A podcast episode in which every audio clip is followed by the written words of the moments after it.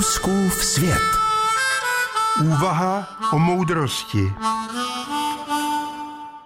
Největší nepříjemností je být moudrým.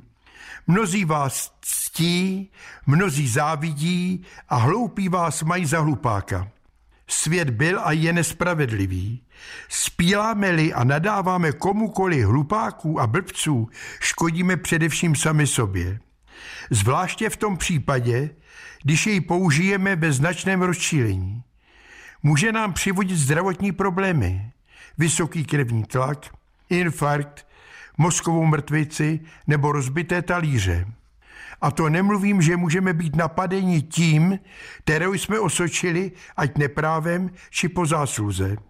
Kdyby nadřízení slyšeli všechna slova, která jsou vyslovena v jejich nepřítomnosti, poznali by, že jsou to tatáž slova, kterými oni nazývají své podřízené. S každou výměnou nadřízeného se mění podřízení, jen pomluvy se nemění. Moudrost second handu nekoupíš. Svět je plný blbců a bláznů, ale ti blbci jsou těm bláznům nebezpeční. Nejsme daleko od myšlenky, že na světě není nikdo, kdo by o někom neřekl, že je blbec, a také není na světě ten, o kterém by někdo neřekl, že je blbec. Skeptik by z toho mohl vyvodit, že to znamená, že jsme blbci všichni. Pesimista by se tomu nedivil. Naopak, podíváme-li se do dějin i do současnosti, nemilil by se určitě.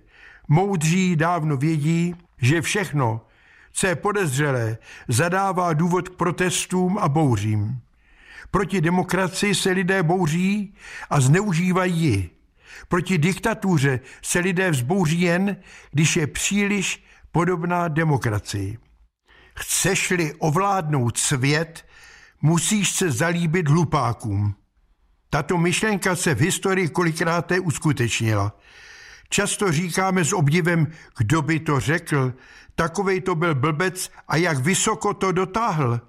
Myslím, že je lépe být nazván blbcem z očí do očí, než se doslechnout, že vás má za blbce ten, kterého jste za blbce nikdy neměli.